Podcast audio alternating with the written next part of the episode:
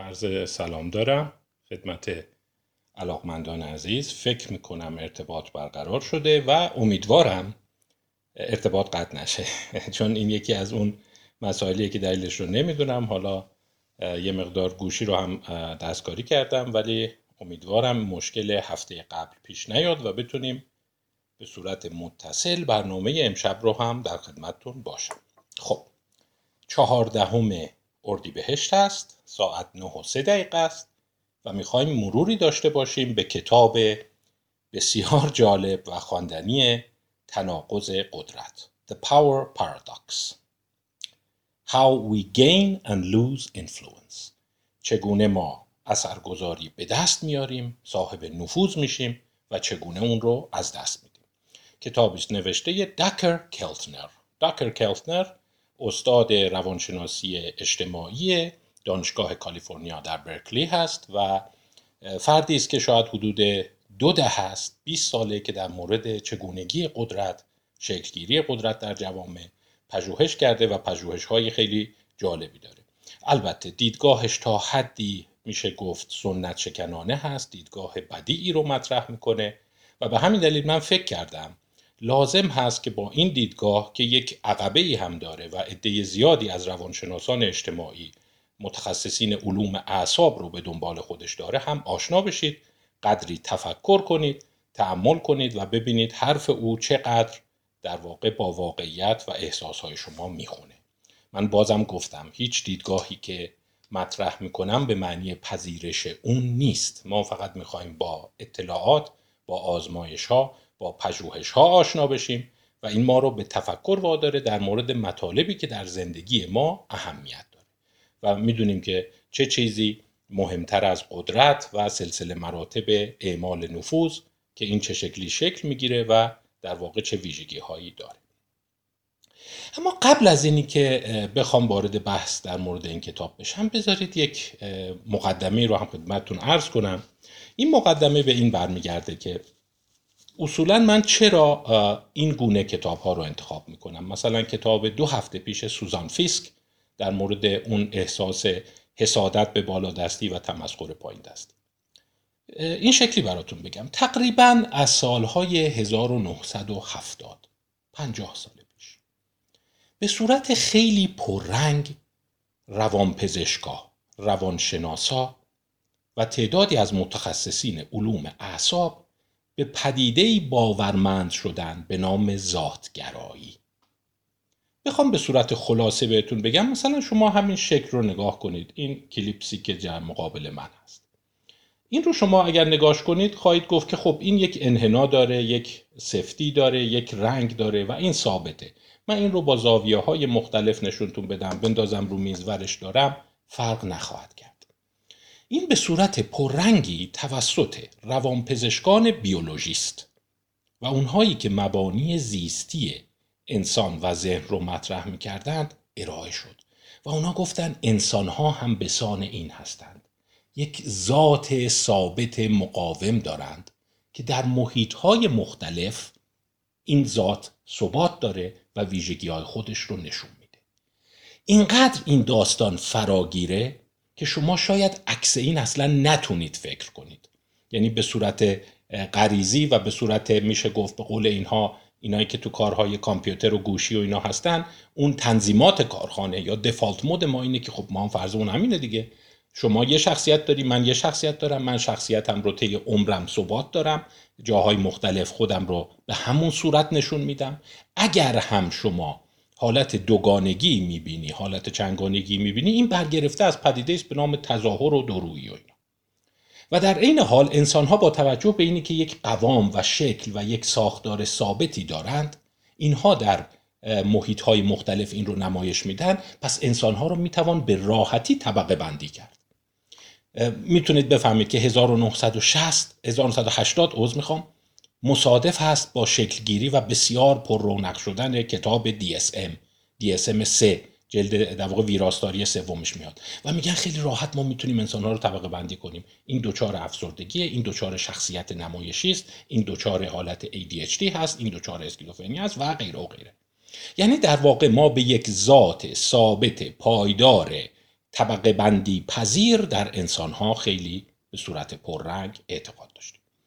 و این پشوانه‌های تئوری و نظری هم داشت.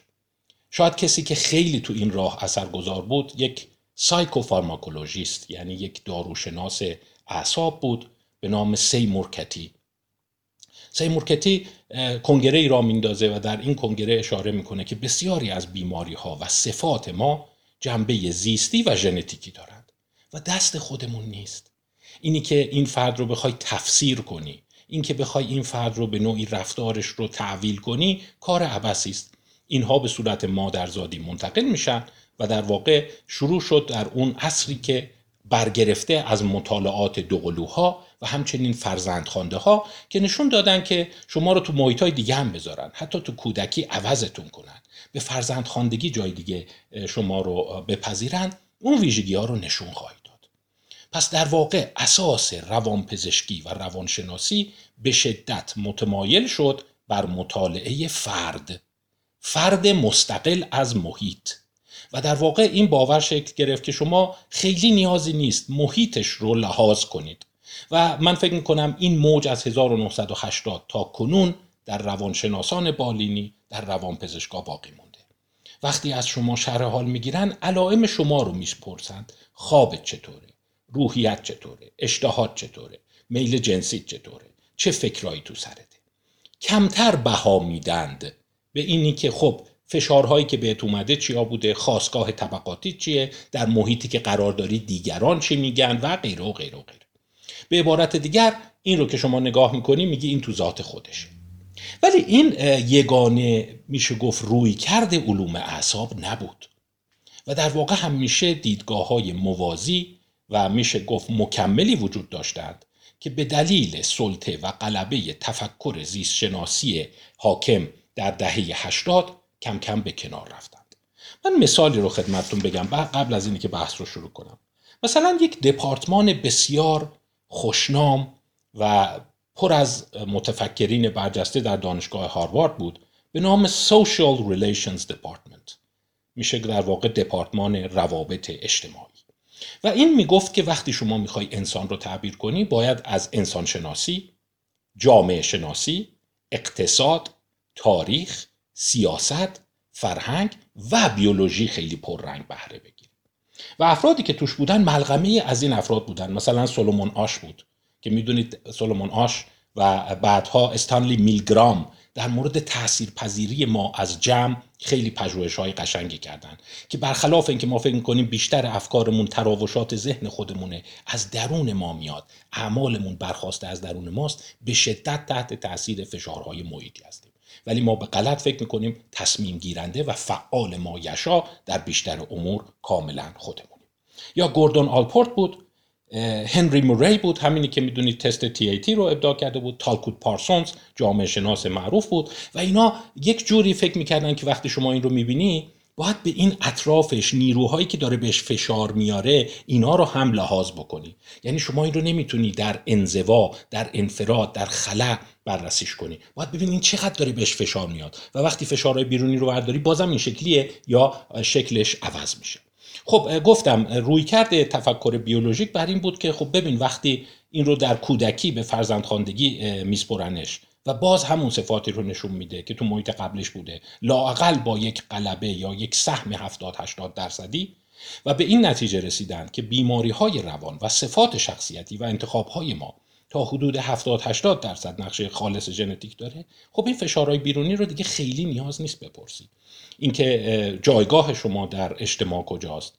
در واقع تو کدوم لایه تصمیم گیری هستی؟ چه فشارهایی از بالا دست به شما وارد میشه؟ شما چه فشارهایی به پایین دست وارد میکنید؟ کمتر لحاظ شد. و در واقع ما یک روانپزشکی زیستی منجمد فردگرا پیدا کردیم. اما خوشبختانه در قرن بیست و یکم ما میبینیم که دوباره این جنبه مکمل برمیگرده. ما در کتاب سوزان فیسک واضحاً دیدیم اینی که شما در اشل قدرت، در لایه‌های قدرت کجا قرار داری، تفکر شما رو تا حد زیادی تحت تاثیر قرار میده. همینه که درجت میره بالا، همینه که مقامت میره بالا، صفات شخصیتیت کامل عوض میشه. یا اینکه وقتی فرودست میشی، صفات شناختیت طرز نگرشت به جهان، طرز ادراک جهان، حتی طرز ادراک نیات دیگران، رفتار دیگران دستخوش تغییر میشه. پس اگر بپرسن آذرخش مکری چه صفاتی داره، نمیشه گفت در خلا این رو ارزیابی کرد. اینکه محیطش کیه، اطرافیانش کی هستند، خودش رو با کیا داره مقایسه میکنه، تعاملاتش با چه افرادی هست و در سلسله مراتب نفوذ، قدرت و شهرت کجا قرار داره. این صفات من رو عوض خواهد کرد. در در واقع خاطرتون باشه من مقاله‌ای رو خدمتتون معرفی کردم که دوستان به چه درد میخورن و دیدیم وقتی انسان‌ها میخوان راجع به صفات خودشون صحبت بکنن، تو آزمون‌های پنهان خیلی سریع یک مقابله‌ای میکردن با شبکه دوستانشون. پس شما رو منفک از محیطت، شبکه دوستانت، جایگاه اجتماعیت اصلا نمیتونی تصور کنی و در واقع این شکل قوام خاصی نداره، میتونه به هر شکل دیگه‌ای در بیاد. این رویکرد خوشبختانه داره به علوم رفتاری باز میگرده و به همین دلیل من میخوام کتاب‌هایی رو در همین راستا معرفی کنم که تفکر شما رو به صورت اون پاندول به یک تعادل برگردونن. تا مدت‌ها اینجا بود و شما یک سلطه بلا منازع ذاتگرایی منجمد رو میدیدید، ولی الان پاندول داره نوسان میکنه و ما شاهد پژوهش‌ها و کتاب‌های جالبی هستیم که یکی از اینها همین کتاب تناقض قدرته. خب بخوایم بیشتر آشنا بشیم، یه خورده با داکر کلتنر آشنا بشیم. داکر کلتنر تو دو حوزه شاید خیلی خوب کار کرده. یکیش همین حوزه قدرت و نفوذ اجتماعی است و حوزه دیگرش جالبه، پدیده است به نام آ ای دبلیو ای و موازی این روی اون کار کرده و این دوتا رو با هم داره تلفیق میکنه. من نمیدونم آ رو به چی باید ترجمه کرد، سرگشتگی، حیرت، بهت. حتی کتابی داره که هنوز چاپ نشده، من تبلیغش رو خوندم، یه مقدار نقدهای هنوز چاپ نشده کتاب رو خوندم. اسم کتاب هست آ The New Science of Everyday Wonder and How It Can Transform Your Life. علم جدید، میشه گفت شگفتی های روزانه و چگونه میتواند زندگی شما را تغییر بدهد. بذارید کتاب قرار ژانویه دو هزار و بیست و سه چاپ بشه، ولی برگرفته از مقالات و کارهایی است که تاکنون کلتنر چاپ کرده. یه مختصری راجع به این صحبت کنم، بعد بریم تو اصل قدرتش چون که اهمیت داره. ببین شما وقتی گفتم هفته قبلم این صحبت رو میکردم، مثلا یک آبشار عظیم میبینید، یک بنای عظیم میبینید، زیبایی های طبیعت رو میبینید. روی جلد کتابم که طراحی کردن این شفق قطبی رو انداخته. راست میگه، من شفق قطبی ندیدم. دوستانی که اینجا نگاه میکنن اگر اسکاندیناوی باشن، شما باشن، حتما دیدن، یا شمال کانادا که توی زمستان به خصوص شما نورهایی رو میبینی که به صورت مارپیچ در آسمان ظاهر میشه و میگن وقتی اینو نگاه میکنی شما خیلی احساس شگفتی خواهی کرد. یا مثلا وقتی شما به کهکشان نگاه میکنی یا با یک تلسکوپ نیرومند مثلا سیارات رو نگاه میکنی، یه احساس مورمور شدن زیبایی میکنی که همراه شگفت زدگی و سرگشتگیه. او به این احساس میگه آ. و الان یک موج پررنگی در روانپزشکان و روانشناسان شکل گرفته که میگن این صفت‌ها رو ما مدت‌ها ازش غافل بودیم. اینا ویژگی‌های جالب ذهنه و هیچ پدیده شاید رازگونه غیر قابل حلی توش نیست. علم میتونه اینا رو بررسی کنه. یکی از این آها که امروزه شاید بد داره ازش تعبیر میشه، این out of body experience یا او بی ای هست. یعنی بعضی موقع شما حس میکنی از بدن خودت خارج شدی و داری بیرون رو نگاه میکنی که از این عده‌ای تعبیر میکنن خارج شدن روح از بدن، ولی در واقع بهش میگن او بی ای، یعنی یک نوع جدا شدن ادراک شما از جسمتون هست. یا اون تجاربی که انسان‌ها موقع استرس، موقع کما، موقع چیز دارن و حس میکنن که مثلا شفق‌هایی رو میبینن، نورهایی میبینن، اینها جزء طبیعی پدیده‌های آ هستند. و حالا پدیده‌های آ چه اهمیتی داره؟ میگه اولا این یک ارتباطی داره با خلاقیت، با سلامت روان و در عین حال میگه اینا باعث اتحاد و همبستگی انسان‌ها میشن. یعنی به نوعی شاید اسمش رو بذاریم اون بود معنوی که انسان‌ها رو به هم وصل میکنه. یعنی خیلی خوشاینده که علوم اعصاب حالا داره راجع به معنویت، در مورد اسپریچوالیتی هم بحث میکنه، منتها با یک رویکرد تجربی‌گرا و آزمایشگونه و در واقع سعی میکنه اینها رو در محیط‌های پژوهشی مورد بررسی دقیق علمی قرار بده. چی میشه شما احساس آ میکنی؟ و بعد از اینکه احساس آ کردی چه احساس‌های هستی شناسی به شما دست میده. و حالا به کتاب فعلیش چجور برمیگرده، یک جایی او میگه میگه که قدرتمندان کسایی هستند که میتونن این آهای دیگران رو ایجاد و متحد کنند. یعنی در واقع اون چی که باعث قدرت گرفتن میشه این نیست که افراد رو بترسونی، بهشون زور بگی، تحکم کنی. اینی که اون احساس آ، اون احساس در واقع حیرت رو درشون زنده بکنی و اون احساس رو در جهت منافع جمع به کار ببری. این حالا تو کتاب آ و مقالاتش بیشتر صحبت خواهد کرد. حالا با این مقدمه بیایم سراغ کتاب فعلی، تناقض قدرت. خب کتاب در واقع شاید بگم ابتدای کتاب به نوعی غیر مستقیم، نه خیلی تند، به ملایمت ماکیاولی رو به نقد میکشه و اگه بخوام با مقداری اغماض و سوگیری از سوی خودم تعبیر بکنم، ماکیاولی رو نفی میکنه دیگه، البته نه به این حدتی که من گفتم. و اشارهش سر اینه که این کتاب امیر ماکیاولی که اشاره میکنه یکی از پرخواننده ترین کتاب‌های بشری است و بیش از همه متفکران رو تحت تاثیر قرار داده، یک خطاهای خیلی جدی داره و در واقع شاید الگوی درستی از درک فرایند قدرت در جامعه نباشه. پس یه دلیل دیگه که این کتاب رو انتخاب کردم براتون اینه، داره یک کژاندیشی فراگیر رو به چالش میکشه. در اون سیستم ماکیاولی شما باورت بر اینه عده‌ای هستند شیاد، هیله‌گر، به نوعی خودکامه و خودشیفته که از روی زور، ارعاب، ایجاد ترس و فریب قدرت رو به دست میگیرند و در واقع دیگران رو از طریق دستکاری کردن و فریب دادن وادار به انجام امور دلخواه خودشون میکنند. این شاید یک با اغماض میگم، بذارید برای اینکه خیلی فشرده‌اش کردم دیگه، تفکر ماکیاولیستی رو ارائه میده و البته این تفکر رو من یه ذره پررنگ و خیلی خلاصه خدمتتون گفتم، ولی اون میگه این نیست. اون میگه من مطالعات زیادی روی شکلگیری قدرت کردم، اینجوری قدرت شکل نمیگیره. ممکنه در مراحلی از تکوین قدرت خیلی ماکیاولیستی بشه، خیلی جنبه ارعاب گونه پیدا کنه، ولی وقتی داره شکل میگیره این گونه نیست.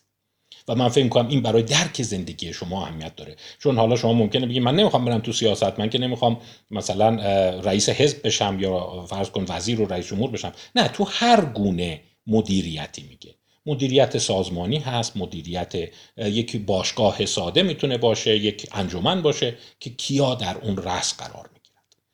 و در واقع میگه شاید یکی از بدفهم ترین جمله‌های تاریخ قدرت همون جمله معروف ماکیاولی است که اگر از شما بترسن بهتر از اینیه که شما رو دوست داشته باشن، اونجوری بیشتر کار انجام میدن. میگه نه، در لحظات کوتاهی ممکنه قدرت اونجوری باشه، ولی وقتی داره قدرت تکوین پیدا میکنه این گونه نیست. و در واقع سعی داره مثل کتاب ماکیاولی بیست اصل رو در کتابش معرفی بکنه. حالا من این بیست اصل رو براتون قرائت هم خواهم کرد، ولی بذارید بحثمون رو دنبال بکنیم. در ادامه میگه یک سوالی رو مطرح میگه اگر سلسله مراتب قدرت ناگهان از بین بره و همه بشر یک دست و در واقع یک شکل باشه، این رو بهش میگن سؤال توماس آکیناس. توماس آکیناس که شاید هشتصد سال پیش این سوال رو مطرح کرد، میگه اگه ناگهان همه سلسله مراتب از بین بره، حالا بعضیا توی این داستان‌های علمی تخیلی رو دارن، مثلا جنگ هسته‌ای بشه و تمام حاکمیت از بین بره و انسان‌ها رو در واقع شما به حالت اول برگردونده باشی، چه اتفاقی میفته و تو روزهای اول چی میشه؟ خب با تعصیب ماکیاولی خیلی ها اشاره میکنن که خب یه سری قویتر، زورگوتر، شیادتر سریع شروع میکنن، یه در و دور خودشون جمع میکنن، یک گروه مسلح درست میکنن، بقیه رو به سلطه خودشون در میارند. ولی کلتنر میگه این گونه نیست. حالا چگونه این گونه نیست رو میخوایم یه ذره نگاه کنیم. بریم به جهان حیوانات. حیواناتی که به صورت تکی زندگی میکنند، حالا فرض کن مثل این گربه‌سانان بزرگ، نمیدونم حیوانات درنده‌ای که تنها هستند، طبعا اونی که جثه قوی تر داره، تستوسترون بالاتر داره، دندانهای تیزتر داره، قدرتمندتر حساب میشه. ولی اشاره میکنه که وقتی مسئله زندگی جمعی پیدا میشه، ناگهان قدرت ماهیتش عوض میشه.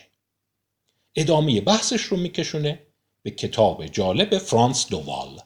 فکر کنم فرانس دووال رو شما همه میشناسید، چند بارم راجبش صحبت کردیم. همین هفته های قبل راجب آزمایش معروفش در میمونهای کاپوچین صحبت کردیم که در واقع چگونه فرض کن اینها با هم حسادت میکنن، رقابت میکنن. فرانس دووال یک کتاب و ایده ای داره به نام سیاست شامپانزه‌ای، چیمپانزی پالیتیکس، و او اشاره میکنه که وقتی زندگی جمعی شکل گرفت، زندگی حالت در واقع گروهی پیدا کرد، قدرت از طریق زورگویی پیدا نمیشه. قدرت از طریق همدلی و قدرت بسیج کردن دیگران در جهت پیشبرد اهداف مشترک شکل میگیره. پدیده‌ای هست به نام کامن گود، در واقع میشه گفت منافع مشترک، و در واقع اون کسی قدرتمنده که نیازهای دیگران رو در جهت منافعشون سریع بتونه بفهمه و راهکارهایی رو برای به حد اکثر رسوندن قدرت مشترک یا منافع مشترک جمعی ارائه بده. پس در این صورت کسایی صاحب قدرت میشند که قدرت ذهنخوانی خوب داشته باشند، بدونن تو دل دیگران چی هست، آرزوهاشون چیه، آمالشون چیه، بتونه با اونها همدلی کنه، بتونه با اونها همدردی کنه و بتونه به اونها راهکارهای مناسبی در جهت پیشبرد اهدافشون نشون بده. در واقع میگه Advance Greater Good. مثال میزنه از، میدونید که فرانس دووال در یک باغوش معروف شهر آنهم، رویال برگر زو، شش ماه تمام میشینه شامپانزه ها رو نگاه میکنه و یادداشت برمی داره و خلاصش میشه همون کتاب سیاست شامپانزه‌ای. او از شامپانزه یاد میکنه که سردسته بقیه شامپانزه هاست، همه از او حرف شنوی دارند، او دستور میده، غذا رو اول او میخوره، غذای خوب رو او میخوره، تعداد ماده های زیادی دورش هستند، یعنی تعداد فرزندان زیادی داره، میشه گفت همسران زیادی داره به نام یروئن. منتها نکته جالب اینه یروئن درشتر از بقیه نیست، پرخاشتر از بقیه نیست، میشه گفت به نوعی عاقل‌تر از بقیه است. وقتی دعوا میشه میره دعوا رو فیصله میده.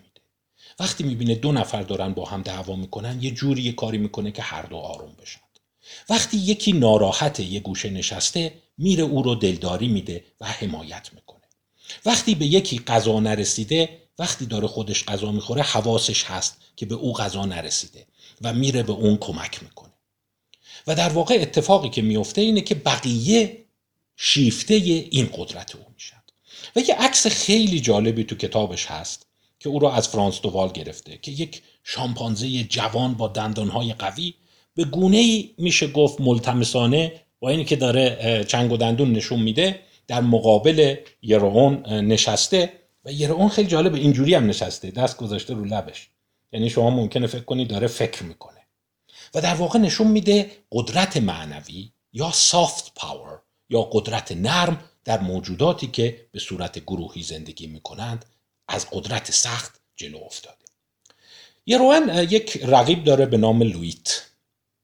لویت یکی دیگه است که او هم داره میاد بالا و میخواد جای یروئن رو بگیره. منتها چیز جالبی میگه، این شمرده بود که هزار بار یروئن و لویت با هم تعامل داشتند ولی کلاً پنج بار با هم درگیر و گلاویز شدند. به عبارت دیگر استفاده از زور بازو و اون سرپنجه پنج در هزار بوده و باز چیز جالبتر اینه که اون پنج بار تقریبا زمانی بوده که قدرت، هیمنه و میشه گفت اون نفوذ کلام یروئن در حال افول بوده. یعنی یروئن وقتی داشته قدرتش رو از دست میداده دیگه ازش بقیه حرف شنوی نداشتن، معتقد بودن اونقدرم دیگه عاقل نیستی، اونقدرم به داد ما نمیرسی، اون موقع شروع کرده بوده جیغ زدن و گاز گرفتن. یعنی نشون میده قدرت سخت زمانی شکل میگیره یا بهش متوسل میشن که قدرت نرم در حال افول هست. پس در واقع میشه گفت بخشی از کتاب چالش قدرت به مقوله قدرت نرم برمیگرده. پس بذارین چند تا اصل رو براتون بخونم جزء اصل هایی که تو کتاب گذاشته. این رو میخواد شبیه کتاب ماکیاولی بکنه ولی امیدش اینه که به نوعی اون تفکر ماکیاولی رو اصلاح کنه. اصل یک، قدرت توان ایجاد تغییر در حالات دیگران است. یعنی اگر شما تونستی بر دیگران اعمال نفوذ کنی، فکرشون، رفتارشون، علاقشون رو عوض کنی، شما صاحب قدرتی. قدرت رو این گونه تعریف می‌کنه. قدرت جزئی از هر رابطه است. هیچ رابطه‌ای نیست که در اون توش قدرت نباشه. وقتی شما با هر کسی تعامل می‌کنی، بالاخره نوعی جنگ قدرته. منتها جنگ قدرت نرم بیشتره. اون کی نفوذش بیشتره و کی میتونه نظر و ذهن اون یکی رو عوض کنه. امور روزمره مملو و آکنده از قدرت است. این میشه اصل سه. اصل چهار: قدرت از توانمند ساختن دیگران در شبکه‌های انسانی و اجتماعی حاصل میشود. این اصل مهمشه. میگه یروئن اینجوری نیست که دیگران رو بترسونه، تهدیدشون کنه و به همین دلیل تو سلسله مراتب قدرت بره بالا. یروئن میفهمه دیگران چی میخوان و چگونه میتونن به اون منافعشون برسن. اگر مثلا گرسنشون هست، یه جوری خیلی سریع به این فکر میرسه که من چجوری میتونم این گله رو جمع کنم و غذای اینا رو تامین کنم. یا اگر مثلا اینها از چیزی گریزان هستن، من چجوری میتونم کمک کنم اینها از اون قضیه فرار کنند. پس این اصولی است که او ارائه میده. خب باز ببینیم چه شواهدی رو میاره. میگه بیا از انسانها دور شیم، بریم توی اون قبایل شکارچی اولیه. اونایی که هنوز ارتش ندارند، اونایی که هنوز در واقع قدرت نظامی ندارند. بیایم ببینیم تو اون گله ها، تو اون دسته های انسانی کی از همه صاحب نفوذ داره. مثلا اشاره میکنه به نت سیلیک اینویت ها، میشه در واقع اسکیموهای خاصی هستند. میگه اونی به اوج قدرت میرسه که به بقیه بهتر یاد میده شکار کنند. بقیه رو کمک میکنه که این فوک ها، این شیرای دریایی رو شکار کنند. خودش وقتی فوک رو شکار میکنه، جالبه چهارده قسمت میکنه.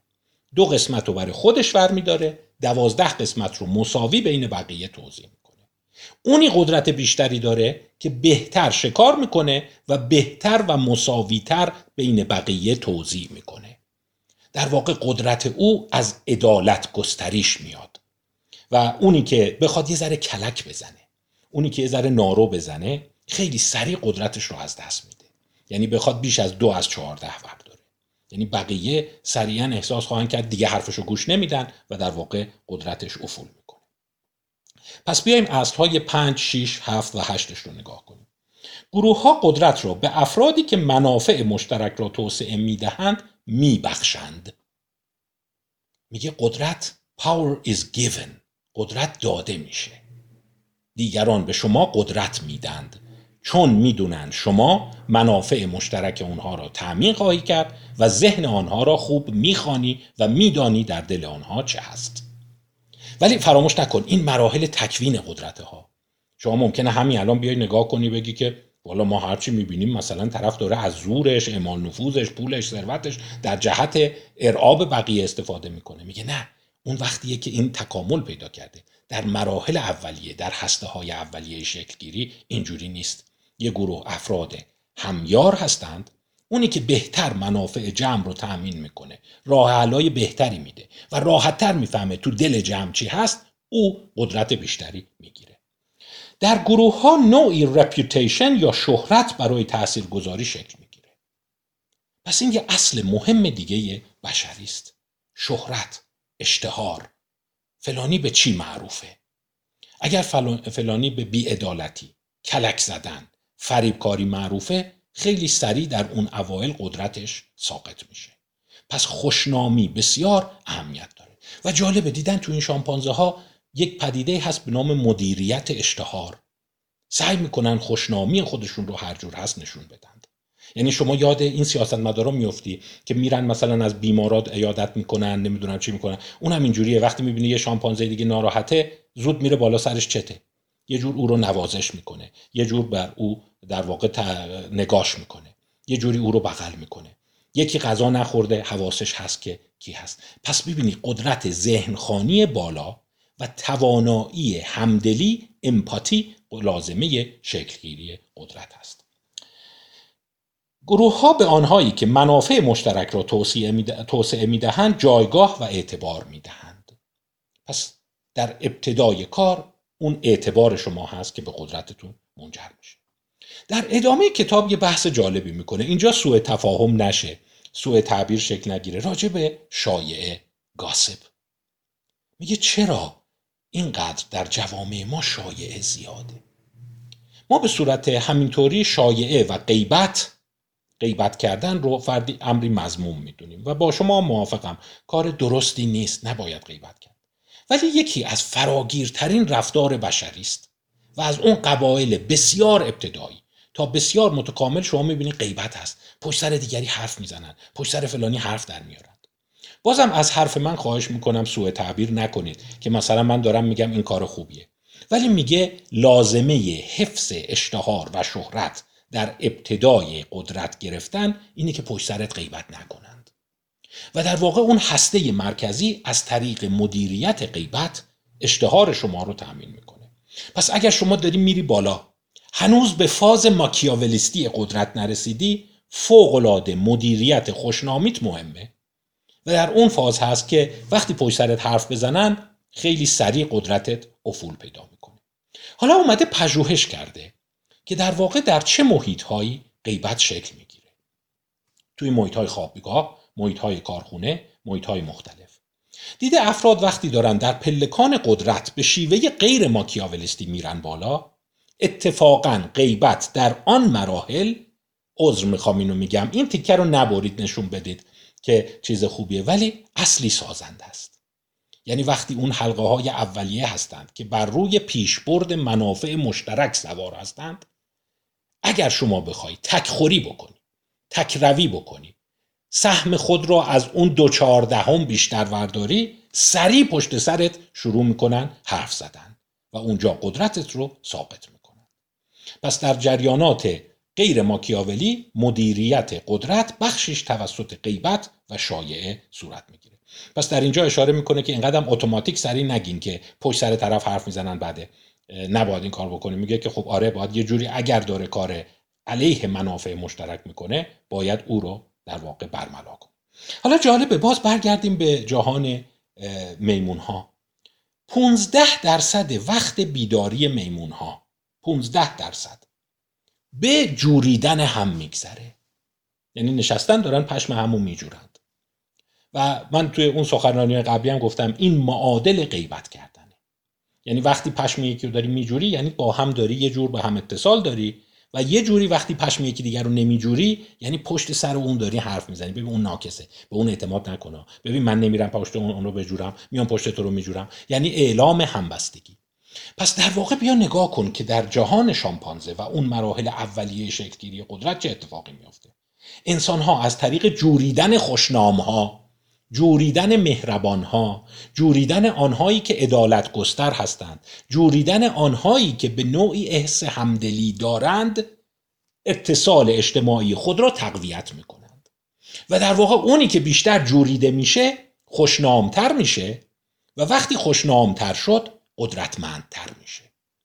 حالا نمیدونم، شاید این رو شبیهش کنی در جهان مدرن مثل همین لایک هایی که افراد میزنن، یعنی هر دفعه شما لایک میزنی فکر کن دو سه میلیون سال قبل این گوشی که نبوده لایک کنن، افراد میشستن موهای همونجوری میکردن و وقتی اینجوری میکردن، وقتی خیلی موی یکی اونجوری میکردن یعنی ببین من از این آزار ندیدم، این آدم بدی نیست، این آدم مهربونیه، این تفلکی مثلا گوشت خوب توضیح کرده، این روش خوب شکار نشون داده، منم به عنوان تلافی و تشکر میشینم اینجوری موهاشو چیز میکنم. بقیه هم که نگاه میکنن میبینن اوه اون چند تا مثلا ده کی جوریدن داره، اون ده کی جوریدن خب نشون میده که در مقایسه با اونی که مثلا یک کی جوریدن داره احتمالاً آدم بهتریه. پس مخلوطی از اشتهار، مخلوطی از همبستگی و مخلوطی از سرویس دهی متقابل افراد رو میکشونه بالا. کلتنر میگه این خیلی مهمه. اگر شما قدرت رو در مراحل تکوینش این گونه ببینی، زندگی فردی، مدیریت فردی، مدیریت سازمانی زمین تا آسمون عوض میشه. و به زبان بیزبانی میگه که اون تفکر ماکیاولیستی یه جور ما رو گمراه کرده دیگه. با هوش و درایت سریع بتونی دیگران رو فریب بدی یا دیگران رو مثلا اصطلاحاً مانیپولیت کنی، به اصطلاح خارجی. اون نیست. باید یه کاری کنی که بجورنت و وقتی جوریدنت به جوریدن مشهور شی و اون کمک میکنه که این حرکت رو کنه. خب بعدن شاید این جوریدن در انسان به دست دادن و بغل کردن تبدیل شده. از پژوهشی نام میبره که این پژوهش البته میگم روش شناسیش یه ذره من تو این شک دارم ولی شیکه چون قشنگه خدمتتون میگم. دیدین بسکتبال رو بسکتبالیستا کار کرده، دیدین بسکتبالیستا توی جریان بازی هی مرتب میزنن رو شونه هم، اینجوری دست همدیگر رو میزنن، پشت سر همدیگر رو میزنن.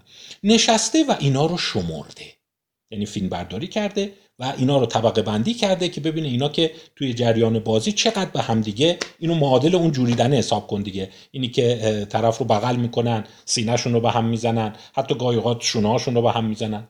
و بعد چیز جالبی که در آورده اینه تیم هایی که در ابتدای بازی های لیگ بیشتر این حرکات رو انجام میدن بعداً به مرحله نهایی تر میرسند. به عبارت دیگر اون تماس های ساده ای که تو شامپانزه ها جوریدن بوده در انسان ها در ورزش به صورت همین تماس های فیزیکی هست و در واقع اون میگه که من میتونم از روی نوع ضربه زدن هاشون به هم دیگه پیش بینی کنم کی در نهایت خواهد برد. چون شما میبینی بعد از یه مدت اون تیمی که رو به افوله همبستگیش میاد پایین، به جای اینکه به همدیگه این فیدبک های مثبت رو بدن، همدیگه رو در واقع نوازش لمسی بکنند، شروع میکنن به همدیگه خشم گرفتن. و محیط های انسانی، این رو بدونید، قدرت انسان در همبستگیشه، در دندان های تیزش نیست و اون کسی که میتونه همبستگی رو بیشتر ایجاد بکنه قدرتر و قدرتمندتره. که گفتم در کتاب آو خودش میگه یکی از راه‌های ایجاد قدرت ایجاد آو در انسان هاست. حالا این آو میتونه با رژه باشه، میتونه با سرود ملی باشه، میتونه با شعائر مذهبی باشه و در واقع او یاد میکنه در کتاب سوزان کین که هفته قبلم گفتم، میگه شاید ما دو نوع مدیریت گروه داشته باشیم یا در واقع مدیریت توده‌ای داشته باشیم، رهبران ملانکولیک و رهبران عصبانی. Angry leaders, melancholic leaders. Angry leaders داد میزنن، ترس ایجاد میکنن و به افراد فوش میدن و اونا رو وادار به کار میکنن. ولی melancholic leaders احساس ترحم، همبستگی و آو رو دامن میزنند. و میگه در واقع قدرت‌های نرم رهبران ملانکولیک هستند.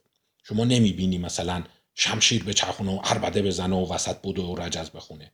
یه جوری مثل همون یرئون آروم داره به طرف نگاه میکنه و اون طرف از این احساس این که تو درد منو میفهمی، تو مشکلات من رو میفهمی، با وجود اینکه اون نره قوی تری هست، میبینی احساس همبستگی با اون میکنه و شروع میکنه یرئون رو نوازش کردن. من فکر کنم این تو زندگی شخصیتونم خیلی اهمیت داره. یعنی میبینید که پس این پدیده هایی که خدمتتون نام بردم، اشتهار به عدالت، خوشنامی، همدلی، درک نیات دیگران، اینا لازمه هسته‌های اولیه قدرته. و البته خیلی وارد این نمیشه ولی اشاره میکنه که اون ابر قدرت‌هایی که حتی مشهور هستند به عنوان رهبران عصبانی، angry leaders. شما مثلا سخنرانی‌های هیتلر رو می‌بینی مرتب داره عربده میکشه، داد میزنه. در مراحل تکوین آنگونه نبوده است. یکی از کتاب‌هایی که من خیلی دوست دارم و چند بار اون رو خوندم این هست، کتاب استالین هست. البته الان شما نوشته رو برعکس میخونید. جناب آقای بیژن اشتری این رو ترجمه کرده. در واقع دربار تزار سرخ، سیمون سیبگ مونتفیوره این رو نوشته. چه در مورد استالین، چه در مورد هیتلر، یعنی حتی این رهبران بدنام و انگری، اینایی که عصبانی‌اند، و چه حتی در مورد صدام حسین. بله، یک کتابی هست صدام's War، اینم اگه بخونید کتاب جالبیه، An Iraqi Military Perspective of the Iran-Iraq War، کوین وودزه. و در واقع این مصاحبه است با فرمانده لشکر مدینه منوره، گارد ریاست جمهوری عراق، فردی به نام در واقع رعد حمادی. و رعد حمادی میگه آره این صدام هم از اون انگری لیدرها بود، کلت میکشید، عصبی بود، ولی اون اوایلش یا یه هسته هایی از همین مدل سافت داشت. به عبارت دیگر بدون قدرت نرم شما نمیتوانی قدرت سخت خودت رو ایجاد بکنی. میگم این کتاب قشنگیه، اینم جز اون کتاب‌هایی که فکر نمی‌کنم ترجمه شده باشه ولی یه دید جالب به آدم میده. مثلا تفسیری کرده که تو ذهن صدام در جریان عملیات فاو کربلای چهار، کربلای پنج چی میگذشت و او چگونه در واقع میاندیشید و ژنرال ها کجا بهش اشتباه میگفتند. این یکی از کساییه که مدت‌ها نزدیک صدام بوده دیگه و میگه که یه جاهایی ما تحول اون تکوین قضیه رو دیدیم دیگه. به جای اینی که احساس درک دیدگاه دیگران رو داشته باشه به یک انگری لیدر تبدیل شده بود، فقط دعوا میکرد و توبیخ میکرد، در صورتی که یه بارقاهایی داشت، لحظه‌هایی بود که آدم حس می‌کنه این چقدر خوب ذهن آدمو میخونه، این چقدر سریع میفهمه تو ذهن آدم چی هست، درد آدمو میفهمه، ولی کم کم افول کرد. و در واقع این تناقض قدرت به این اشاره داره که چه استالین چه هیتلر اینا اینجوری بودن. یا مثلا چند کتاب دیگه هست که در مورد هیتلر اشاره واضحی داره که برخلاف تصور که شما فکر می‌کنید قدرت اصلی او در اس اس بود، نه خیر، قدرت اصلی او در سخنرانی‌هاش بود و اون هورایی بود که جمعیت براش می‌کشیدن و براش کف می‌زدن، اون گونه که توده ها رو به هیجان می آورد و احساس آو می کرد. و تقریباً بیشتر نویسندگان رایش سوم معتقدن برخلاف تصور اس اس قدرت اصلیش نبود، حزب قدرت اصلیش بود و در واقع اون بیان و نفوذ کلامش بود و اون جمعیتی بود که براش کف می‌زدن، اشک می‌ریختن و احساس آو می‌کردن وقتی او با اونها صحبت می‌کرد. پس حواسمون باشه قدرت سافت به نوعی هست و این پدیده آ و اون احساس در واقع گرفته شدن جمعی الان نوروساینس داره اونا رو بررسی میکنه که چی میشه شما اینجوری میشی، چون وقتی احساس آ میکنی به بقیه کمک میکنی، به بقیه احساس مهربانی داری، از سهم خودت میگذری، عدالت و مساوات رو رعایت میکنی و میشه گفت یک گروه های خیلی منسجم و قوی انسانی میسازی. ولی در جریان تکوین قدرت به نظر میاد متاسفانه اون آب به نوعی ناپدید میشه. خب بحثمون رو اگر موافق هستین ادامه بدیم. خب ببینیم دیگه چه میگه. یه اصل دیگه رو هم مطرح میکنه. چهار اصل دیگه براتون بگم. قدرت پایدار از امپاتی می آید. بتونی درد دیگران رو بفهمی. بتونی رنجشون رو بفهمی. میگم در هر سه دیکتاتوری که نام بردم در ابتدای شکل گیریشون، مثلا راجع به استالین سیبک مونتفیوره میگه اتفاقا اون اوایل خیلی فرد تیزی بود و خیلی سریع اصلا ذهن شما رو میخوند. میگه و اون چیزی که اون ابتدا مردم رو شیفتش کرده بود اصلا ترس نبود. مجذوبش میشدن. آخه مگه یه انسان میتونه اینقدر مثلا یه جوری مثلا خیرخواه من باشه؟ اصلا من تا رفتم پیشش اصلا تا حرف نزدم میفهمید من دردم چیه، ناراحتیم چیه. یه حتما برای این اومدی، میدونم، از قضایای شما اطلاع دارم. پس در واقع امپاتی قدرت اول رو میسازه. قدرت پایدار از گیوینگ، بخشندگی میآید. یعنی وقتی حلقه های قدرت داره شکل میگیره شما باید بخشنده باشی. اونهایی که چهارده قسمت رو خوب تقسیم میکنند و سهم خوب برای خودشون ور نمیدارن، اونا خیلی سریع باعث میشن شبکه جمع شن، او را گروم کنند، حالا استعاره گونه میگم ها، بشینن بجورنش، لایک بدن و از طریق لایک دادن خوشنامی و اشتهارش بره بالا و به نوعی احساس آو کنند وقتی او را میبینند. این لغت ها ببخشید معادل فارسیش رو باید فکر کنیم چی بذاریم. مثلا اون حیرت کنند و وقتی حیرت کردن به نوعی اون عکس یرون رو حتما ببینید، اون توی پی دی اف بود، فرصت نکردم پرینت بگیرم، فوق العاده قشنگه، اینجوری نشسته اصلا شما تعجب میکنید. اصلا فکر کنم این خب یه مقدارم انتخابی بوده دیگه، من از خیلی متفکر لب خودش رو گرفته داره اینجوری فکر میکنه و اون یکی شامپانزه قوی جوان با دندانهای تیز مستحصل جلوش که یعنی چه میفرمایید، میگی چه کار کنیم، مثلا من ترسیدم چی دستور میدی، و اونم داره فکر میکنه. یعنی میبینی شکلگیری قدرت اینه، خوشنیته در ابتدای کار. قدرت پایدار از بیان سپاس و تشکر، gratitude میآید. یعنی در ابتدای کار شما باید همدلی داشته باشی، بخشنده باشی و در عین حال شکرگزار و متشکر از زحماتی که دیگران میدن. این باعث شکلگیری اون گروه های منسجم میشه و گروه های منسجم خیلی سریع به شما ارادت پیدا میکنند و بعد شما نفوذت میره بالا و بعد اون تبدیل میشه به قدرت سخت. این به نظر من خیلی قشنگه، یعنی کشف قشنگ علوم اعصابه. اول آمیگدال شما رو تحریک نمیکنه، هیکل گنده داره کارد گرفته شما رو بترسونه، نه، اولش حس میکنی خیر منو میخواد، میخواد منافع منو تأمین کنه، چقدر قشنگ میفهمه تو دل من چی هست و چقدر بخشنده است و چقدر بابت کمکی که من بهش میکنم شکرگزار و سپاسگزاره. این باعث میشه اون بایند قدرت شکل بگیره. اصل دوازده، اینم باز قشنگه. قدرت پایدار از داستانگویی که افراد را متحد میکند میآید. میگه آدمایی که خوب میتونن روایت کنند، نریشن کنند دردهای شما رو، ناکامیهای شما رو، آلام و آرزوهای شما رو. فراموش نکنید که حتی اونایی که به قدرتهای سخت مشهور شدند، angry leaders شدند. angry leader به نظر من این اصطلاح ملانکولیک در مقابل angry خیلی قشنگه. اینو البته تو کتاب سوزان کین گفته و اون به تعبیر کلتنر گفته. گفتم کتاب هفته قبل خیلی با کلتنر هم پوشانی داره و به همدیگه خیلی میشه گفت به نوع ارادت متقابل نشون میدن. اون کسی که مدیریت خشمالود میکنه مش میکنه رو میز، دستور میده، تهدید میکنه، توبیخ میکنه، ولی اون نمیتونه ابتدا به ساکن شکل بگیره. اولش ملانکولیک. ملانکولیک یعنی چی؟ یعنی غم تو میفهمه. و برای همینه که سوزان کین میگفت اون حالت تلخ و شیرین، افسردگی، کمک میکنه که همبستگی آدما بره بالا. یعنی میدونم چه رنجی میکشی، میدونم اذیت میشی، منم میفهمم و سعیمو میکنم بهت کمک کنم. این هسته قدرت اونجا شکل میگیره. خب تا اینجای کار دوازده اصلش رو گفتیم. اینجا اون قسمتیه که قدرت داره میره بالا، خیلی شیرین داره میره بالا. قدرت نرمه، قدرت ملانکولیکه، قدرت همدلانه است و بیشتر تفویضه. بقیه خوششون میاد، میرن او را میجورند، به او ارادت پیدا میکنند. اون ارادته منجر میشه که در شبکه اجتماعی او قدرت پیدا کنه. ولی بعدش چی میشه؟ تناقض قدرت اسم این کتابه که میگه بعدش مهمه که وقتی این سیستم شما رو برد بالا، مواظب تغییر ماهیتت باشی. حالا تغییر ماهیت یعنی چی؟ برگردیم به این کلیپسه.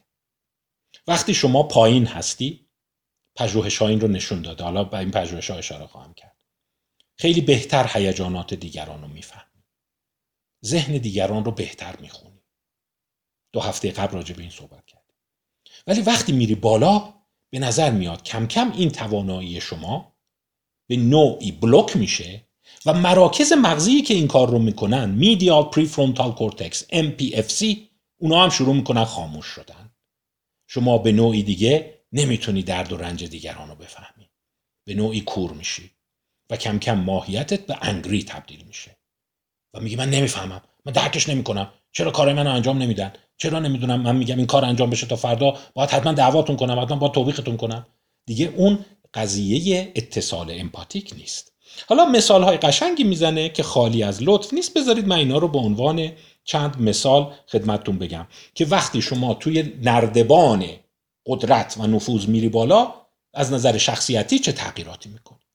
پس این کلیپسمون هم یادمون باشه، اینجوری نیست شما و اینم خیلی دیدینا که ای بابا این که اینجور آدمی نبود، این چقدر آدم خوب بود، اصلا قدرت عوضش کرد، این آدم ریاکاری بود. نه نه، ریاکار نبود.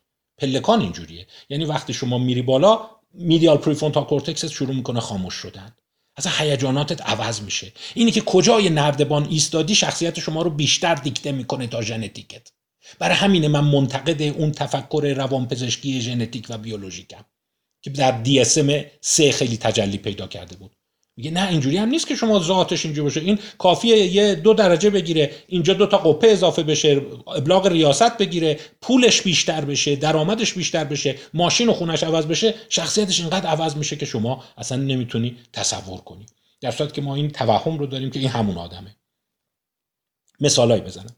یکی از آزمایش‌های معروف که اونم تو شبهه زیاده ولی به اسم داکر کلتنر تموم شده، به آزمایش هیولای شیرینی یا کوکی مانستر معروفه. کارهای کلتنر خیلی خلاقانه است. این یکی از کاراش این بوده، چهار نفر رو نشونده، گفته میخوایم یه کار مشترک بکنیم، بیایم تاس بندازیم کی رئیس بشه. این میشه رئیس. پس ببین نه درایتی بوده، نه لیاقتی بوده، نه محبتی بوده، فقط اسمشو گذاشتن رئیس. تو بشو رئیس، اون ستای دیگه حالا این کار مشترک رو انجام بده. وسط کار این چهار نفر نشستن. خب پنج تا کلوچه میاره، هر کی یه دونه ور میداره دیگه. کلوچه پنجمو کی میخوره؟ سوال. دیده بود در اکثریت قاطع موارد کلوچه پنجم اونی که پش انداختن رئیس شده برمی‌داره. در اصل که بابا این که تصادفی بود، ما خودمون با خودمون قرارداد کردیم تو یکی بشو رئیس، بعد کلوچه اضافه رو تو برمی‌داری. این نشون داده بود حتی اگر ادای یه پله بالاتر از بقیه رو در بیاری، خودت محق میدونی کلوچه پنجم رو برداری. حالا میگم این پژوهش خیلی مشهور شد، ولی یه عده گفتن آخه با این سادگی هم نمیشه قضاوت کرد. منم قبول دارم واقعا به این سادگی نمیشه، ولی این کوکی مانستر کار داکر کرتنر بود و کار قشنگی بود. باز چیزای دیگه نشون داده بود. اینا آزمایشگاهیه ها، چون آزمایشگاهیه یه عده رو جمع میکنن میگن شما خب میخوایم یه کار مشترک کنیم، مثلا این پازل رو درست کنیم، شما باز بشو سردسته. باز وقتی غذا آورده بود، خوراکی آورده بود، دید با دهن باز حرف زدن، تیکه های شیرینی ریختن و کج و کوله و کثیف غذا خوردن تو اون فرد بیشتر از بقیه است. یعنی وقتی فیلم برداری کرده بود و به صورت گمنام فیلم‌ها رو به یه عده نشون داده بود، به صورت معنیداری افراد گفته بودن این یکی با بقیه فرق داره. گفتن آره این همونیه که تاس انداختیم گفته بشه رئیس. پس ببین اتوماتیک وقتی یکی رئیس می‌کنی خودش رو محق‌تر می‌دونه، در واقع بی‌ادب‌تر میشه و حتی گفتمان افراد رو وقتی آنالیز کرده بودن لغت‌های بدتر به کار می‌برد. بعد دهن‌تر میشه. تناقض قدرت اینه ها، یعنی شما از طریق مهربانی، دهندگی، سپاسگزاری، همدلی میری بالا و وقتی رفتی بالا دوباره خودش محدود میشه، برای اینکه شروع میکنی اونوری عمل کردن. باز یه مقاله مشهور دیگه داره، من اصل مقاله رو اسمش رو براتون بخونم. آه. بله، مقاله پیف و کلتنر معروفه. این رو من در کتاب در واقع اون رول میکرز رول بریکرز میشل گلفاند به صورت مبسوط این رو فایلش رو توضیح دادم. یک بار دیگه براتون میگم Higher Social Class Predicts Increased Unethical Behavior توی پی ان ان اس Proceedings National Academy of Sciences دو هزار و دوازده چاپ شده. این هم از اون مقاله جنجالی هست. این کاری که کرده بود چی بود؟ چند تیکه بود. یکی از کاراش این بود توی خلیج سان فرانسیسکو یه عده روانشناس رو فرستاده بود سر چهارراه وایستند و ببینن از نظر حق تقدم در پیچیدن و حق تقدم اجازه دادن به آبر، چون میدونید در اونجا قانون اینه اگر آبر پاشو گذاشت توی خیابون روی خطکشی ماشین باید وایسته، ولی همه وای نمیستن حتی تو آمریکا. پس حواستون باشه همچین یه دفعه نرین جلو، ممکنه ماشین بزنه بهتون. منتها کاری که کرده بود این بود که بشموره ببینه کدوم ماشینا کمتر وای میستند. ماشینا رو به پنج دسته تقسیم کرده بود. مرسدس و بی ام و پریوس اون بالا بود، بعد نمیدونم همینجوری که رفته بود بالا دیگه این هوندا و ماشینای کره‌ای و فوردای ساده آمریکا تو یک بود. دیده بود به طرز معنیداری هر کی ماشینش بهتره بیشتر قوانین رو میشکنه. این مقاله مشهور پیف کلتنر هست که توی پی ان ای اس چاپ شده. یعنی وقتی ماشین خوب میگیری اتوماتیک خودش رو محق میدونی قانون رو بشکنی. باز چیزای دیگه بررسی کرده بود. مثلا مثالاشو براتون میزنم تو همون مقاله رول میکر رول میکرز رول بریکرز در واقع میشل گلفاند شما بریم ببینید اینو کامل توضیح دادم. مثلا اگر شما توی فست فود کار میکنی چقدر اجازه داری بدون پرداخت پول غذا ورداری، چون قاعدتا باید پولشو بدی، اینجوری نیست که چون اونجا کار میکنم هر چی خواستم بخورم. اگر توی یه اداره کار میکنی چقدر اجازه داری کاغذ ورداری برای خودت، یا مثلا نرم افزاری رو که دانلود کردی به صورت غیر مجاز به دوستات بدی، یا مثلا اگر رفتی و صندوقدار به جای ده دلار بیست دلاری اشتباهی فکر کرد و بیشتر بهت پول برگردون چقدر امکانش از پول رو برگردونی. تو تمام این مقالاتش چیز عجیب متوجه شده بود. برخلاف تصور شما هرچی درجه طرف تو سلسله مراتب قدرت میرفت بالاتر امکان کار اخلاقیش میومد پایین. و در واقع این میگه برخلاف جمله ماکیاولی، چون میگه در قدرت ما دو تا جمله خیلی مشهور داریم.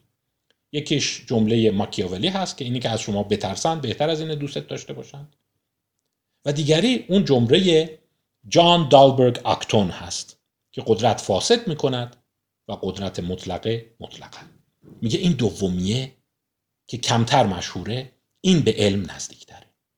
یعنی وقتی با همون چیزایی که داریم میری بالا، درک خوب دیگران، خواندن احساسات دیگران، بخشندگی، رعایت مساوات و قدرت، این خودش تو رو کور میکنه و شروع میکنی خرابکاری کردن.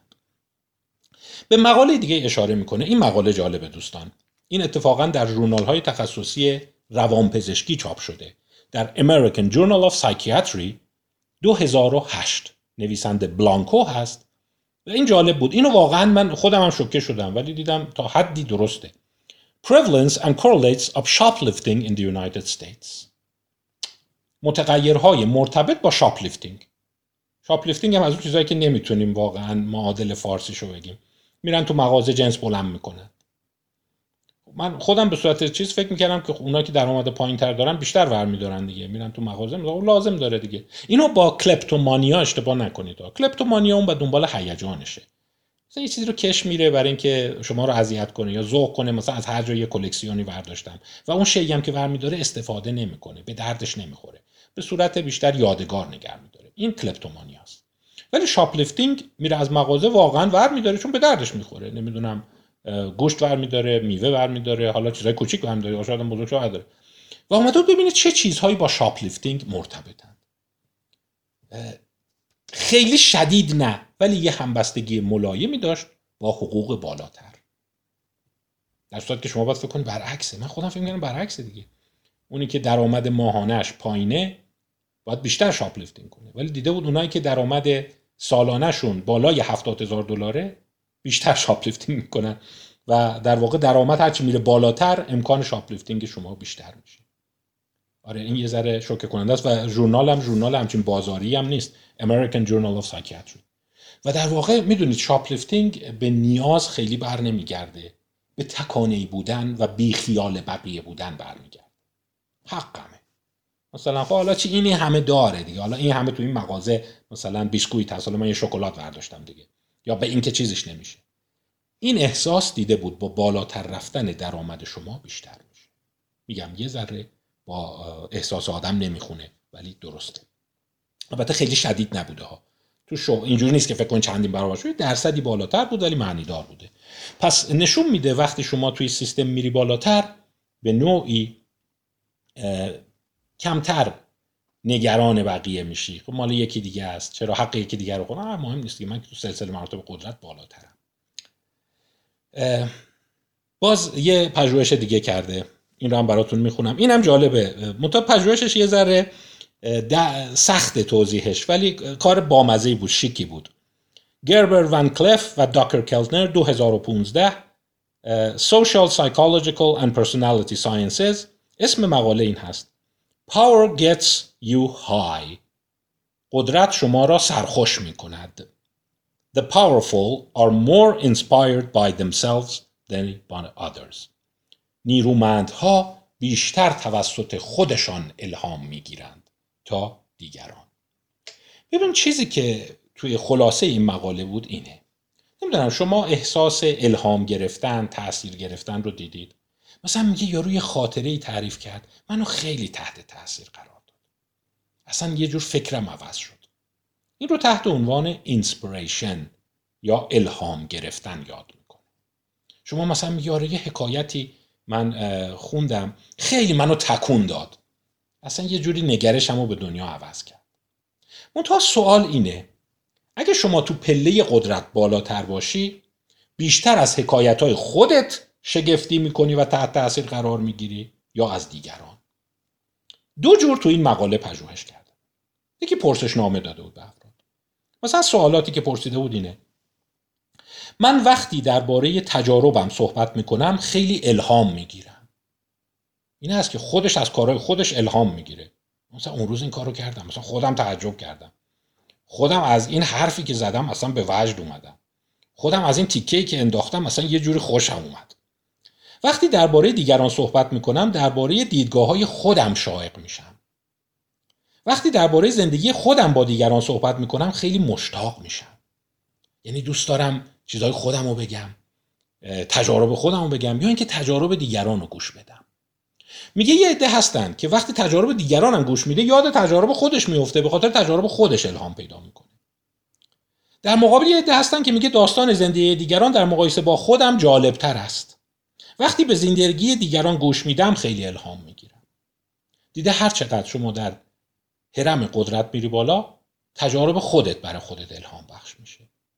یعنی مثلا میگه چی شد مثلا به این فکر افتادی؟ میگه من یه روز دیر رسیدم به محل کار، بعد دیر رسیدم و این اتفاق افتاد، بعد پیش خودم فکر کردم باید زندگی ما عوض کنم. تو هرم قدرت باشی بیشتر اینجوری الهام میگیری، در صورتی که اون یکی ها از دیگران الهام میگیرن. فلان کس من دیدم این کارو کرده بود و این منو تکون داد، اون حرفش منو تحت تاثیر قرار داد. یعنی خیلی جالب الهام گرفتنشون برعکسه. باز قسمت دوم این مقاله این کارو کرده بود که یک خاطره الهام بخش تو زندگیتون بنویسید. چه چیزی مثلا بهتون یه درس زندگی داد. دیده بود اونایی که نوک هرچی به نوک هرم نزدیک‌تر میشن درس‌های زندگی رو از خودشون گرفتن. مثلا من یه زمانی یه سرمایه‌گذاری کردم، این اتفاق شد، بعد برای من درس عبرت شد دیگه این کارو نکنم. یعنی خودم از خودم عبرت میگیرم. در صورتی که تو پایین هرم از دیگران، از فلان کس دیدم این این کارو میکنه، صبح بیدار میشه ورزش میکنه، من ازش الهام گرفتم و این کارو کردم. پس وقتی شما توی هرم قدرت میری بالا، دیگه دیگران داستان زندگیشون، وقایعشون برات جالب نیست، خیلی الهام بخشت نیست. ولی وقتی اون پایین تر هستی خیلی جنبه الهام بخش داره. خب پس اصلهای بعدیش رو بخونیم. قدرت به کاهش همدلی و احساسات اخلاقی منجر می شود. لوب فرونتال اینجوریه، وقتی میری بالا این شکلی میشه. قدرت به رفتار تکانه‌ای سودمند به نفع خود منجر میشه. همون شاپلیفتینگ رو دیدی؟ پس اینایی هم که خیلی میبینی مثلا به یه سمتی میرسن شروع میکنن اختلاط کردن، این یه ریشه نوروساینسی داره دیگه. وقتی تو هرم میری بالا فکر می‌کنی مال خودت دیگه، برمی‌داری دیگه. و جالبه قدرت منجر به بی‌توجهی به دیگران میشود. باز مطالعه کرده بود، دیده بود که وقتی شما به قدرت میرسی، خواندن چهره دیگران، ذهن دیگران، هیجانات دیگران نقصان پیدا میکنه. باز یه کار جالب دیگه کلتنر کرده، حیف اومد از اون یاد نکنم چون از این کارش استفاده کرده. Communication of Emotion via Touch. ماتیو هرتنستاین و داکر کلتنر دو هزار و نه در ژورنال ایموشن. ببین کار جالبش اینه، ما چجوری هیجان رو درک میکنیم؟ تو چهره دیگران درک میکنیم. یه نگاه میکنیم فلانی عصبیه، فلانی ترسیده، فلانی مثلا شاده. خب این خیلی راحته نسبتا. یه شیبه مبهمترش رو نگاه کنیم. یه پرده میندازه، میگه از طریق لمس هیجانتو منتقل کن. میتونه سرگرمی جالب باشه، مثل اینایی که تو مهمونی‌ها پانتومیم بازی میکنن. یعنی از پرده صورتتو نبینه، دستتو از پرده میبری اونور، نشون بده از یارو ممنونی، مثلا چیکار میکنی اینجوری، نشون بده از دستش عصبانی اینجوری هولش میده، نشون بده مثلا احساس طرد شدن میکنی مثلا اینجوری. این سخت‌تره، انتقال هیجان از طریق لمس. از دستش خشمگینی. و دیده بود اینجا دیگه معمولا رقم نیست، چون شما تو هیجان چهره خیلی راحت‌تر تشخیص میدی، معمولا پنجاه شصت درصده. ولی جالبه، پس چون این در واقع ابهامش بیشتر میشه، دیده بود وقتی تو هرم قدرت میره بالا خیلی خراب میشه. یعنی دیگه لمس طرفو نمیفهمی، این لمس از روی عصبانیته، از روی ترسه، از روی شکر و تشکره. این چجوریه؟ چون خیلی مرزش مبهم میشه. حالا شما به عنوان سرگرمی میتونید تو خانواده نشستید این رو امتحان کنید. یه پرده بذارید و از پشت پرده مثلا ببین که خب بیا حالا ترس تو بهش منتقل کن. چه جوری نشون میدی ترسیدی؟ مثلا اینجوری اینجوری میلرزونیش. ولی خب اینجوری میلرزونیش ممکنه به یه چیز دیگه تعبیر شه، مثلا داری توجهش رو میخوای، یا مثلا خوشحالی. یا وقتی خوشحالی چه جوری؟ مثلا اینجوری اینجوری جوری میکنی، یعنی ببین ببین ببین ببین, ببین. خوشحالم، ولی ممکنه بگه ترسیدی. پژوهش قشنگی بود و بعد در آورده بود که مردم معمولا این هیجانات رو به چه شیوه‌ای منتقل میکنن. Communication of emotion via touch. انتقال هیجان به شیوه لمس. خب پس می‌بینیم وقتی تو هرم قدرت میری بالا، اوضاعت از نظر همون چیزایی که میبردت بالا مختل میشه. باز بذارید از یک مقاله دیگه یاد کنم. این تو کتابش یاد نکرده ها، من اینو جای دیگه دیده بودم، ولی به نظرم نکته قشنگیه. فردی نوشتتش به نام دیوید اوئن، یا دقیق‌تر بگم لورد اوئن. دیوید اوئن زمان انقلاب هزار و نهصد و هفتاد و هفت تا هزار و نهصد و هشتاد وزیر خارجه انگلیس بود و او همزمان دوره نورولوژی و روانپزشکی هم گذرونده، یعنی دستیار بوده، بعد شده وزیر خارجه و بعد در نتیجه سواد روانپزشکی داره و توی ژورنال برین چاپ کرده، ژورنال مغز، یک ژورنال مشهور هست به نام هیوبریس سندروم، سندروم هوبریس. حالا هوبریس رو به چی ترجمه کنیم؟ هوبریس میشه اون احساس خودشیفتگی. دو هزار و نه چاپ کرده. An acquired personality disorder. یک اختلال شخصیت اکتسابی. A study of U S presidents and U K prime ministers over the last one hundred years. اومده کلام رئیس جمهورها و نخست وزیرای انگلیس رو به خصوص تونی بلر، لوید جورج، جورج دبلیو بوش و مارگرت تاچر رو آنالیز کرده و قشنگ نشانه هایی رو که خدمتون گفتم دیده. یعنی تاچر اولش خیلی همدلانه بوده، خیلی صحبتاش به نظر می اومد درک هیجانات دیگرانه و بیشتر یک میشه گفت مدیریت ملانکولیک داره، ولی همینجور که میرفته جلو تحکم آمیز و کور و به من چه دیگران چی فکر میکنن و دیگه من احساس دیگران ندارم و اسم اون رو میذاره سندروم هوبریس. میگه این در واقع مسمومیت با قدرت میتونه باشه. وقتی ادامش میدی کم کم دیگه نمیتونی هیجان دیگران رو، لمس دیگران رو، نگاه‌های دیگران رو دقیق متوجه بشی.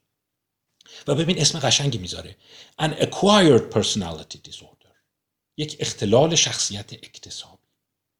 پس دوستان عزیز حواسمون باشه. میبینی خیلی کتاب میاد مثلا میگن که نمیدونم مانیا بوده، اختلال شخصیت خودشیفته بوده، اختلال شخصیت آنتی سوشال بوده، در مورد مثلا دیکتاتورهایی مثل هیتلر، مثل صدام، مثل استالین یا خیلی بحث میکنن و اینا. ولی فراموش نکنی یا مثلا میگن اختلال دو قطبی دارن، ببینی آخراش دیگه خیلی بلند بلند حرف میزنن و نمیدونم پرش افکار دارن و همش راه میرن، فکرشون میپره و اینا، در صورتی که لورد اوون با سندروم هوبریس اینو توضیح میده. میگه نه، این میتونه در واقع اکتسابی باشه، یعنی جزء همون از کار افتادن میدیال پریفرونتال کورتکس است. البته لورد اوون ذهن نورولوژیستی داره و بیشتر معتقد بالا رفتن تستوسترون و هورمون‌های استرس‌زا این کار رو روی سلول‌های عصبی انجام میداد. خب بحثمون رو داریم ادامه میدیم. پس میفهمید که کلتنر چرا این رو میگه. میگه که به تدریج شما که میری بالا، همون چیزایی که شما رو کشونده بالا، چون قدرت تصاحبی نیست، دریافتی از حس همکاری دیگرانه، بعد این باعث میشه که افول پیدا بکنه. اصل شانزدهمش جالبه. قدرت به روایت‌های استثناء بودن، اکسپشنالیزم، منجر میشه. اینو باید نگه دارید. این الان وقت ما تقریبا یه ساعت و ده دقیقه گذشت. اکسپشنالیزم رو من میخوام تو جلسات بعد به صورت عمقی تر صحبت بکنم. بذارید اینجوری براتون بگم. تا حالا پیش خودتون فکر کردید این یکی از اون بحث‌های خیلی جدیه جامعه شناسی و روانشناسی. آدمای موفق از کجا میان، آدمای ناموفق از کجا میان؟ این خیلی اهمیت علوم اعصاب داره. یعنی وقتی میبینید یه سری افراد فقیرند، فقر اینا رو به چی نسبت میدیم؟ به ذات ضعیف کمکارشون یا به فشارهای بیرونی که اجازه رشد به اینا نداده؟ برگردیم به همین کلیپسمون. این که اینجوری کجه، این ذات خودش کجه یا فشار اومده بهش کج شده؟ کدومشه؟ پاسخ به این سوال در تنظیم سیاست شما، اینکه لااقل در غرب به کی رأی میدید، دیدگاه شما چه هست، به سرمایه‌داری علاقه‌مندید یا به سوسیالیسم، چپی هستید یا راستی، بسیار تاثیرگذاره. پس در اینجا شما میبینید سلسله مراتب سیاسی شما روی نظریه علوم شناختی و روانپزشکی شما هم اثر میذاره. معتادا چرا معتاد شدن؟ آیا ایراد تو خودشونه یا ایراد تو محیطشونه؟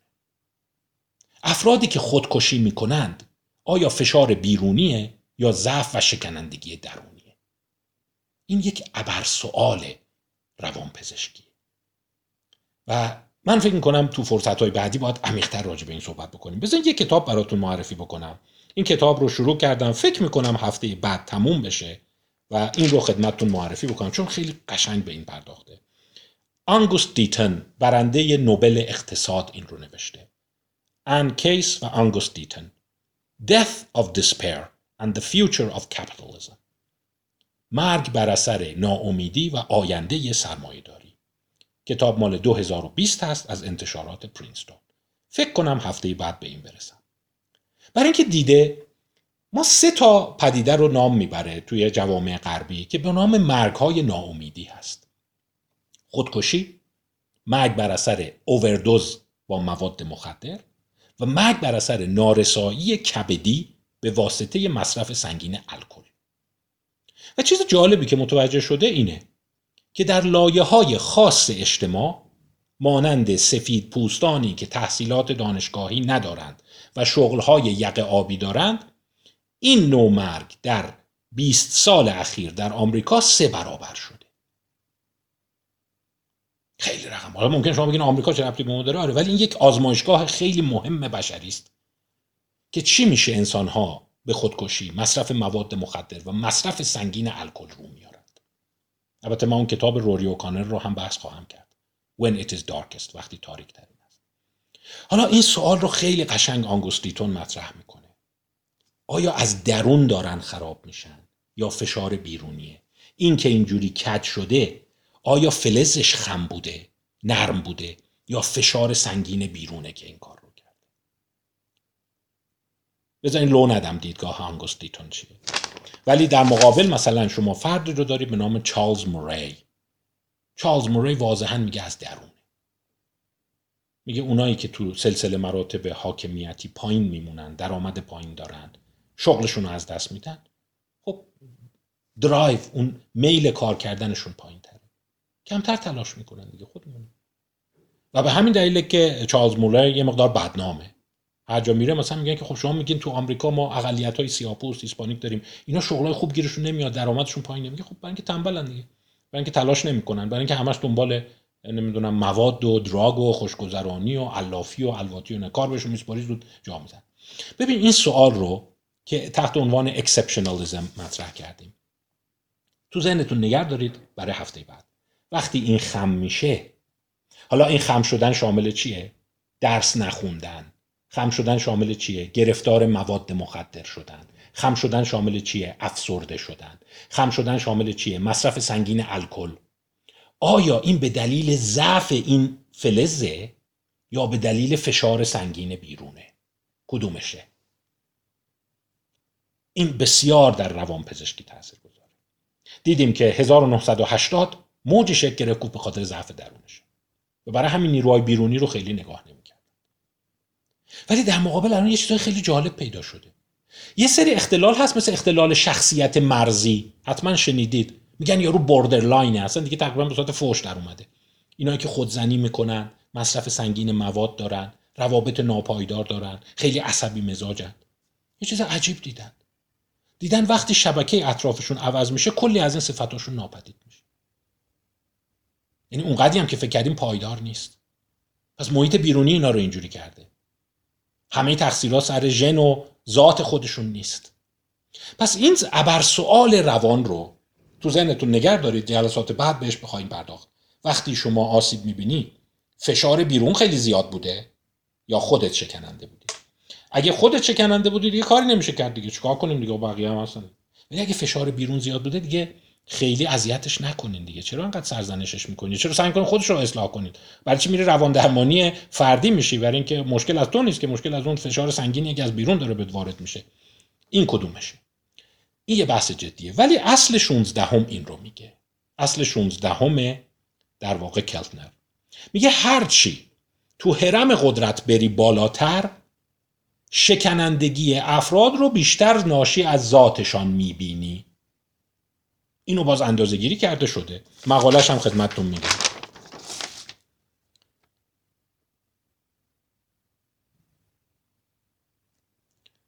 پا... بله.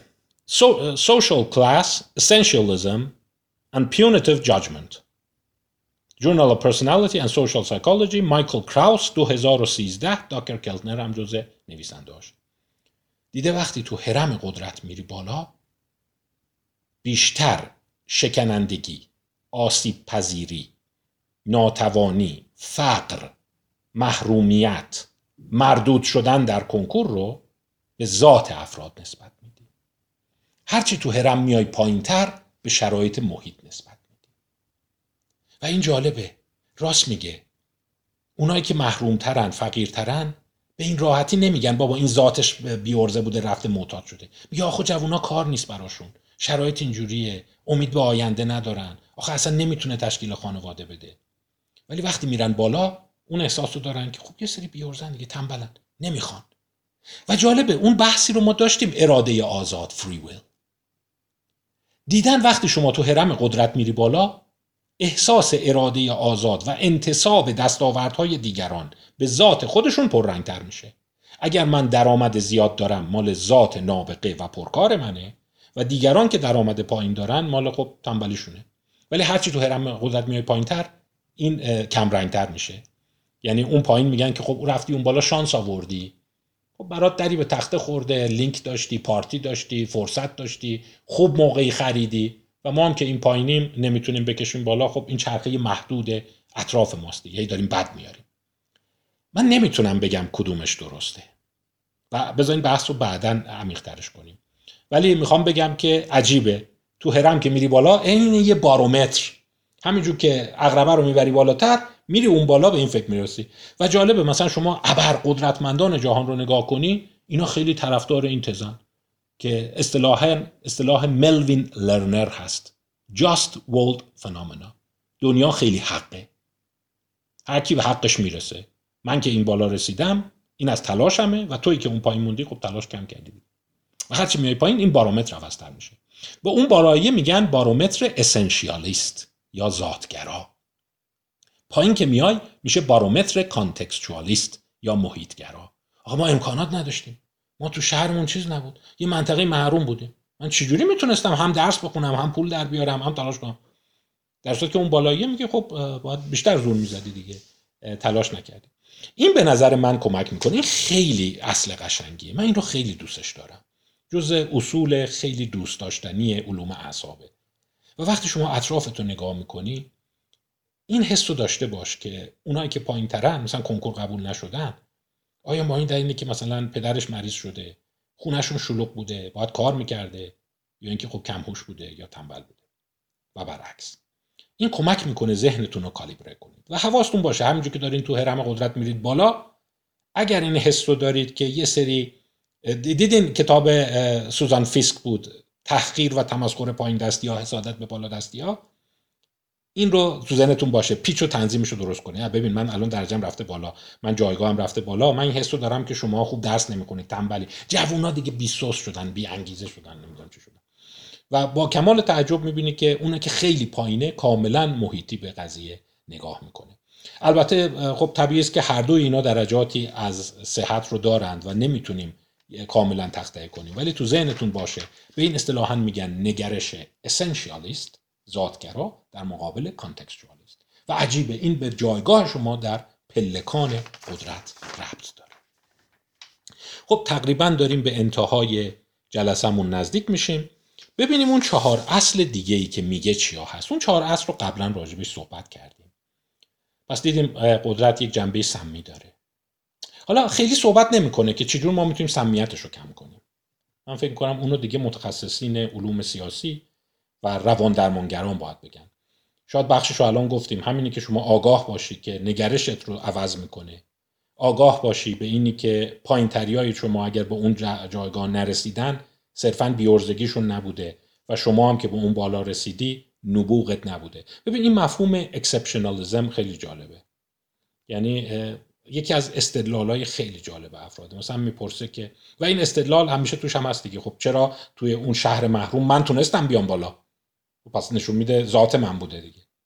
در صورتی که اون یکی خواهد گفت که خب بالاخره مسائل شب امتحان تو تونستی بخوابی، من نتونستم بخوابم، نمیدونم اون سه ماهی که تو برای کنکور داشتی میخوندی من داشتم از مادر مریضم پرستاری میکردم. اینا همش میتونه باشه و این به نوعی به اون خطای بنیادین انتساب هم برمیگرده. اینا از ابر نظریه‌های ذهن و خودشناسیه که ما دستاورد دیگران رو به چه نسبت. حالا اون کتابی که گفتم مرگ، در واقع مرگ ها بر اثر ناامیدی، و اون کتاب چارلز موری Coming Apart. Coming Apart چارلز موری گفتیم اون چیه هست؟ اونیه که از بالا نگاه میکنه و خیلی ذاتگراست. اون معتقده که آره دیگه این پایین‌تریا تلاش نمیکنن، تعارف نداریم. و جامعه آمریکا یک جامعه خیلی آزمایشی برای این قضیه است، چون اونا یه مسئله‌ای دارن به عنوان اقلیت سیاه‌پوست. از زمان لیندون جانسون دانشمندان علوم شناختی، روانپزشکی، متفکرین روانشناسی این سوالو مطرح می‌کنن: چرا سیاه‌پوستا نمیتونن تو هرم قدرت بیان بالا؟ چرا پولدار نمیشن؟ چرا بیشتر مدیران ارشد سیاه نیستن؟ ما از دیدگاه‌های ذاتگرای افراطی داریم، مثل آرتور ینسن. دوست داشتید اون شبح سرگردان آرتور ینسن رو بخونید، گوش بدید. هم توی یوتیوب هست، هم توی تلگرام هست. که آرتور ینسن و جالبه با همین چارلز موری خیلی احساس تعلق نزدیکی دارن. میگه ذات افراد دیگه، بعضیا واقعا تلاشگرن، ژنتیکشون بهتر. در مقابل شما دیدگاهایی رو داریم مثل همین آنگوس دیتون که میگه اصلا کاملا محیطیه. یعنی وقتی شما میای با یک رویکرد گلوبالیستی نگاه میکنی که کارهای یدی داره به برون سپاری میشه به کشورهای دیگه، اونایی که این کارها رو میکردن سریع هویتشون رو از دست میدن، قوام خانوادهشون میپاشه و سریع افول میکنن و گرفتار الکل، مواد مخدر و ناامیدی و افسردگی میشن. برخلاف اونی که همه فکر میکنن این ژنتیکیه، کاملا محیطی است. خب اون چند اصل دیگه‌اش رو هم بخونم و دیگه خستتون نکنم. اصل هفده: بدون قدرت بودن شامل مواجه شدن با محیط مرتباً تهدیدآمیز است. این بحث بیقدرتی یا پاورلسنس رو در فصل آخرش مطرح میکنه. استرس معرف و مشخصه تجربه کردن بیقدرتی است. بذارین سریع بگم، یه توضیح مختصر میدم. بدون قدرت بودن باعث حذف توانایی در ایفای نقش در جامعه است. بدون قدرت بودن باعث سلامت ضعیف و بیماری میشه. میگه وقتی از هرم میای پایین، نه تنها شناختات تغییر میکنه، از نظر بدنی هم آسیب پذیر میشه.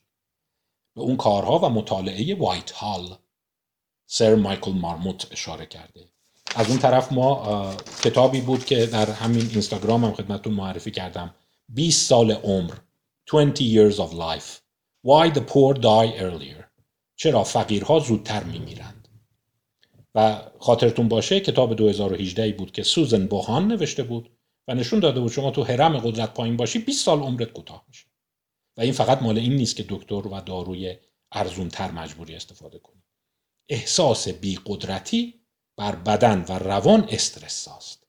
سیکل کورتیزول رو فعال میکنه، سیستم التهابی رو فعال میکنه، در مقابل سرماخوردگی، بیماری‌های عفونی، بیماری‌های در واقع نئوپلاسمیک، سرطان‌ها، فشار خون، دیابت، حساس‌تر میشی و عمرت کوتاه میشه.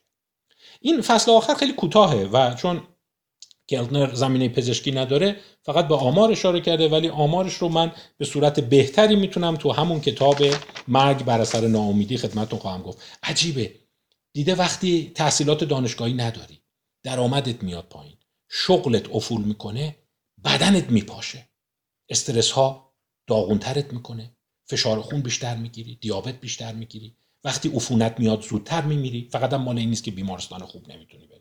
مثل این که بدن وقتی قدرت روان نیست تضعیف میشه، ولی وقتی شما بر عریکه قدرت سواری، گلوبولات هم بهتر کار میکنن و این از طریق سیتوکاین ها و سیستم های ایمنی بدن هست. پس میبینید که چقدر جایگاه ما در پلکان قدرت هم بر بدنمون، هم بر سلامتمون، هم بر شناخت و هیجاناتمون اثر گذاره. پس اینی که ما ساده بیایم نگاه کنیم بگیم طرف چه شخصیتی داره، ژنتیکش چیه، خیلی ساده انگاری روان هست. همین که موقعیتش عوض میشه، از معاونت به مدیریت میرسه، از نایب رئیس به رئیس تبدیل میشه، کلی از اتفاقهای عجیب غریب ایمنی، هورمونی و روانی توش میفته و اینها هست که شخصیت او رو میسازه.